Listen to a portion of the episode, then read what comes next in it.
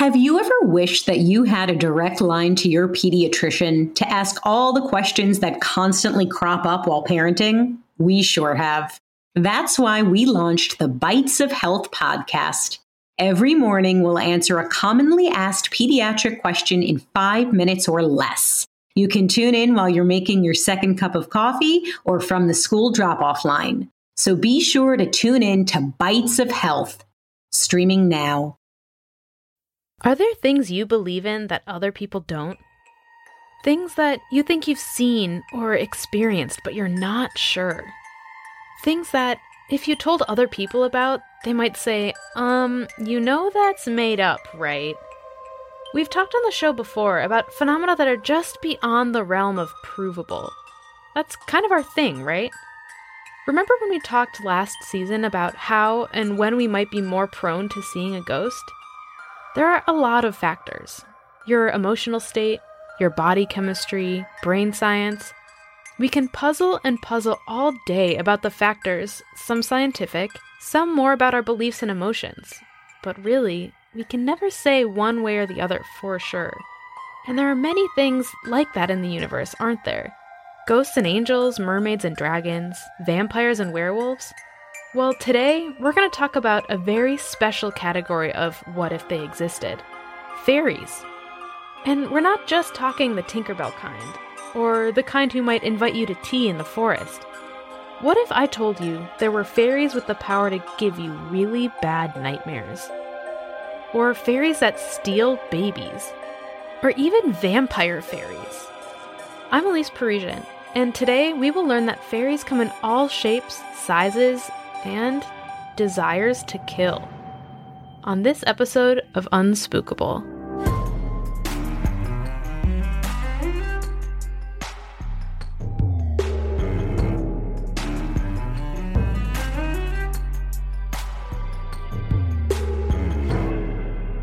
Fairies can grant you luck. They can fly. They can give you your wishes. And there's a lot of different kinds of fairies. Fairies are like this type of creature that like is like in a mythical garden, I'd say. And like they have like wings and they can fly. I think fairies look like they have tiny cute outfits and wings and they would live in a forest in a tiny mushroom house with tiny pieces of wood to sit on. To me, they look like women in dresses that have like skirts and magic wands and have wings. Before we get into the naughty fairy, nice fairy details, what is a fairy exactly? Well, just like many of the beings we've talked about in this show, there are a lot of different ideas about what a fairy is. The word itself, fairy, is often associated with European folklore, with Celtic, Slavic, German, English, and French folklore traditions that have existed since before the modern day country names even existed. A fairy could also be known in these traditions as fae, fata, or fair folk. Before fairy came to mean what we understand it to mean today, the words fei or fee in an old branch of the language that became French meant a woman who was skilled in magic, especially natural magic, for healing. Many people consider fairies to be mythical or supernatural beings, often associated with certain magical powers or abilities. They may be described as a type of spirit or metaphysical being. No matter how you would describe them, one thing is clear they are not human and they never were. They are a completely separate species, if you will. Unlike a witch, who may have magical powers but could also be human, or a vampire, or a werewolf that could become those things through a curse or being bitten. Fairies are just, well, fairies. You either are one or you aren't. And then there's the matter of appearance. When I say fairy, what do you think of? Many people would say fairies are small, female creatures with the ability to fly and magical powers. Maybe even a magic wand. You might think of famous fairy characters like Tinkerbell from Peter Pan, or the fairy godmother in Cinderella. Or maybe you think about the tooth fairy visiting you when you lose a tooth. you might associate them with fairy dust and small, kind of see through wings like you might find on a dragonfly. But just like we mentioned in our episode about mermaids, fairies can be many different things to different people. Though the word fairy comes from a European tradition, many other places and cultures have similar magical beings in their folklore, even if they don't call them fairies. For some, the word fairy doesn't even have to mean a small human like creature with wings and magical powers. Some use fairy to mean any type of magical creature, like gnomes, trolls, elves, sprites, goblins, and others. It was during the Victorian era in England, around the mid 1800s, that many English speakers began referring to stories that contained all types of these creatures as fairy tales.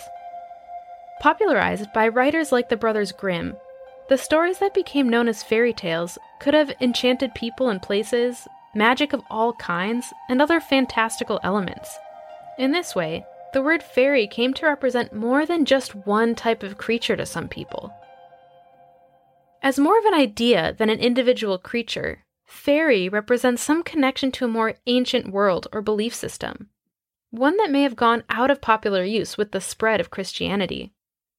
As we talked about last week with werewolves, before Christianity spread through Europe, people's religious beliefs may have had more to do with the natural world. Just as some of us may believe in an afterlife, many people believed that there were fairy realms that existed in parallel to our own. Whole unseen worlds or kingdoms with different types of creatures in them. They might be accessible through a magic portal in a forest, or they might exist right in front of us, just that we aren't able to see them most of the time. There are also many ideas about what fairies are from both before and after Christianity became popular. That they could be the children of Eve, the first woman in the Bible story. That they could be fallen angels. That they could be the first race of humans that went into hiding when more modern ones came along. Or that they could be the next form that humans take after they die. For many, fairies are part of a connection to the earth and the belief that there is more going on around us than we humans always understand or can prove. I've heard of the fairy godmother in Cinderella the fairies and Fairly Odd Parents, and it always rem- reminds me of Tinkerbell, like when I was younger, and I'd always watch it. My favorite fairy is probably Tinkerbell. So, beyond ideas of a fairy realm, what about specific types of fairies? Let's look at some of the nicer ones first, shall we? A pixie is a more well known type of fairy. They're very small, usually the size of a hummingbird, and can move just as fast. They're attracted to nice gardens and are known to sip nectar from flowers like honeysuckle. Like many fairies, even the good ones, pixies are tricksters. They love to play pranks and have fun, and often spend time with children. Some people would say that if one of your toys or something around your house went missing, it was probably a pixie that stole it, but they'll probably bring it back if you're good. J.M. Barrie, the creator of Peter Pan, used all of these qualities in the character of Tinkerbell. Barrie wrote the first Peter Pan stories in 1904.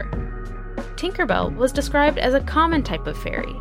She was named for her job as a tinker, a fairy who mended pots and kettles and other things. For humans who couldn't speak the fairy language, her voice sounds to them like a bell ringing. So that's how you get Tinkerbell. As a friend to Peter, Tinkerbell is very helpful, but she's also quick tempered and can be very jealous, which Barrie explains by saying that pixies are so small that they can only hold on to one emotion at a time. This is a common descriptor for many fairies, beyond Tinkerbell. They have such outsized emotions, they are likely to turn on you in an instant if they feel they've been wronged. The 1953 Disney animated film that made Tinkerbell even more popular also popularized the idea of pixie dust, which would allow anyone the same power of flight that a pixie had. And what about the tooth fairy? Does your family talk about the tooth fairy? If you live in Europe or the United States, you might be familiar with the practice of placing your freshly lost baby tooth under your pillow at night so that in the morning, the tooth fairy will have left you money. But have you ever thought about where this belief comes from? I mean, a fairy that wants your baby teeth? Why? Well, during the Middle Ages in Europe, which range anywhere from the 400s to the 1400s, there were many regional superstitions about lost teeth. Some Vikings believed that the teeth held power and would wear them on necklaces into battle. They might have believed that children's teeth were extra good luck, and it is said that warriors paid children for their lost baby teeth. In England, there was a common superstition that you had to bury or burn your baby teeth, because if you didn't, you would spend the afterlife looking for them. As we mentioned here before, panic about witches was especially high during this time. And many people also believed that if a witch could get a hold of your lost tooth, they would use it for spells, or maybe be able to have complete control over you. As time went on, a lot of the fear or superstition around teeth may have subsided, but there's no question that losing your baby teeth is a significant part of being human. Even if you don't believe they can be used as spell ingredients, teeth represent power for animals and people, our ability to feed ourselves. So, over time, the magic aspect of the ritual became less fearful and more celebratory. A fairy that leaves money? Excellent. The first mention of the Tooth Fairy in writing was in 1908 in the newspaper The Chicago Tribune, in a section called Household Hints. Many a child will allow a loose tooth to be removed if he knows about the Tooth Fairy. If he takes his little tooth and puts it under the pillow when he goes to bed, the Tooth Fairy will come in the night and take it away, and in its place will leave some little gift. Seems like parents were most excited about the Tooth Fairy when they thought it would help them be able to pull their child's loose tooth out. Now, what this fairy looks like is anyone's guess. Some say that the tooth fairy is definitely female, and more like a pixie, but descriptions have ranged from a small elf like man, a mouse, a lady with blue skin, and even a man with a pot belly smoking a cigar. Another common type of fairy is known as a brownie. Brownies are common household spirits that actually like to do chores. It is said that when everyone is asleep, a brownie will come out and do tasks around your apartment or house. They might sweep the floors or organize cabinets. It's a good idea to leave an offering of milk or food for a brownie's services. If they think that the members of the household are ungrateful for their help, they might start playing tricks, hiding things on purpose, or make a mess instead of cleaning it up. Many people would describe brownies as ugly, short creatures with long, wrinkly features, but don't let them hear you say that. There may even be a famous example of a brownie who you've heard of. Dobby from Harry Potter? Yeah. Dobby is very similar to how many people would describe a brownie, even though he is known as an elf in the books. Another example of how an elf could be described as a type of fairy. In the story, Harry tricks Dobby's master into giving him a sock, freeing him. This is another common law of the brownies. They often appear in rags or even naked, but if you give a brownie clothes, then they will leave your house forever. So, where do brownies come from?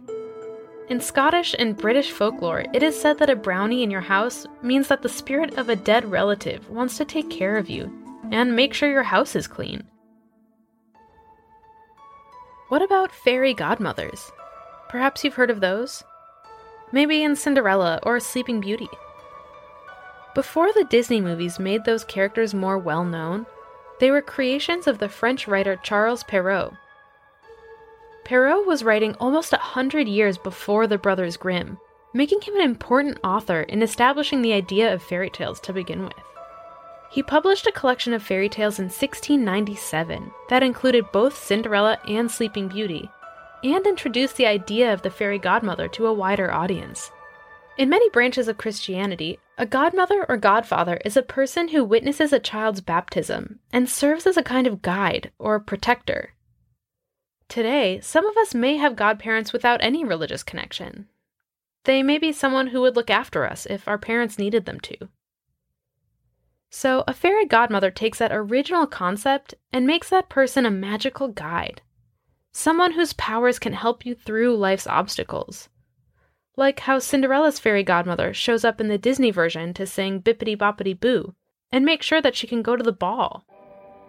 Although that is perhaps a more gentle use of a fairy godmother's powers, some people say that the idea of the fairy godmother may be an extension of the ancient Greek story of the Fates, a human representation of destiny, where three all knowing women decided the length of each human life, among other things. In many ways, the idea of a fairy godmother may be just one more way we humans think about how we exist in the world, and if outside forces have control over our lives and choices fairies and humans kind of get along. It depends on like what type of fairy it is. If it's like a tinkering fairy like Tinkerbell, it could help because they could build stuff. But if it's like a fairy that could like scare someone, then it wouldn't help humans. They can be very scary because if you see just something appear right in front of you, you might go, oh, and they they can be pretty scary sometimes. If it's a scary fairy, then yeah, I'd be scared of it. But like Tinkerbell's not scary. I wouldn't be scared of a fairy because I think that they could be nice, but some can be creepy. But I wouldn't be scared because I'm I think I'm brave. Okay, okay. So we know that fairies can be tricksters. They can play pranks, but a lot of them are just for fun, right? Well, what about when they aren't? Is there such a thing as an evil fairy? During the Middle Ages in Europe, a story about good and bad fairies spread among those who believed in them. It was said that in the fairy world parallel to our own, there existed two kingdoms or courts the Seelie and the Unseelie. Seelie comes from the Old Middle English word meaning happy, lucky, or blessed, while Unseelie means unhappy, unholy, or misfortunate. The two different fairy kingdoms had different feelings about humans. Those in the Seelie court were thought of as light fairies, who would accept offerings from humans, help them, and live alongside them when possible. The dark fairies in the Unseelie court, however, would hurt humans on purpose, playing dangerous tricks or setting traps.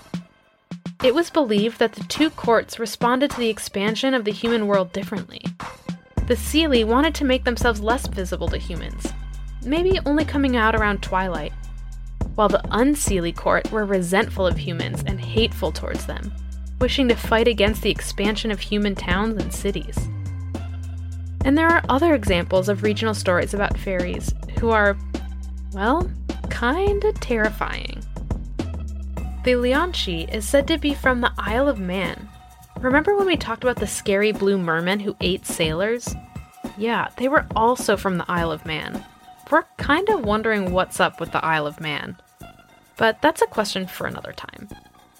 This type of fairy is also a vampire. She tries to make men fall in love with her by disguising her fairy features and pretending she's a mortal woman. If they resist, she kills them and drinks their blood, which keeps her immortal. And if the man does fall in love with her, well, she takes his blood little by little, eventually killing him. Kind of a no win situation for the guy, right? In Welsh tales, the Bendith y Mamau were fairies that kidnapped human children. They would sneak into a baby's room, take the human child, and leave behind their own child, called a crimbil, who was often almost human looking but with some distinguishing features, like two different colored eyes or an extra finger. Bendith y Mamau roughly translate to mother's blessing. In many stories, the parents would have to consult a witch to see if they could make an offering to the fairies to get their child back. Some Welsh families would leave bowls of milk or other offerings on their doorsteps so the fairies wouldn't kidnap their children. This is actually a common theme with many types of fairies the kidnapping of human children and leaving a changeling in their place. People may have used this to explain sudden illness or even birth defects in babies before we understood more about those things. Another Scottish type of fairy is the Fachan, said to be so hideous that if a human saw one, they would have a heart attack and maybe die. The Fachan are covered head to toe in rough fur and only had singular body parts one eye, one leg, one arm, and they couldn't fly, making them angry and resentful of other fairies and prone to violence against people.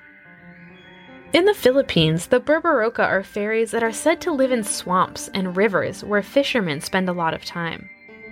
Looking kind of like our common picture of a mermaid, but with extra fins and a more elfin face, the Berberoka possess the power to suck up gallons and gallons of water. They would swallow up the water, making a particular area more attractive to fishermen who could easily catch more fish when the water wasn't as deep. But as soon as the fishermen were settled in, the Berberoka would spit all the water back out, capsizing the boat so that they could eat the fishermen. The will o wisp is a trickster fairy who would purposefully lead travelers away from the road in order to kill them. Often they would approach a traveler who already seemed lost, appearing as a bright light a little ways off in the distance. Thinking that the light was another person who could help them find their way, the traveler would follow the light until it led them to their death. Whether a fairy is good or bad, light or dark, humans tell stories about fairies for the reasons that we tell many stories to explain good and bad things that happen to us, to talk about forces and happenings that we see as outside of our control. A belief in fairies or other magical creatures could seem babyish to some of us. But if you think about it, it's also a way to connect to something bigger than ourselves. The energy of the earth, maybe? The idea that we are not the only advanced beings on the planet or in the universe. In Iceland, as many as 54% of citizens asked in a survey said that they believed in hidden folk who live around their country.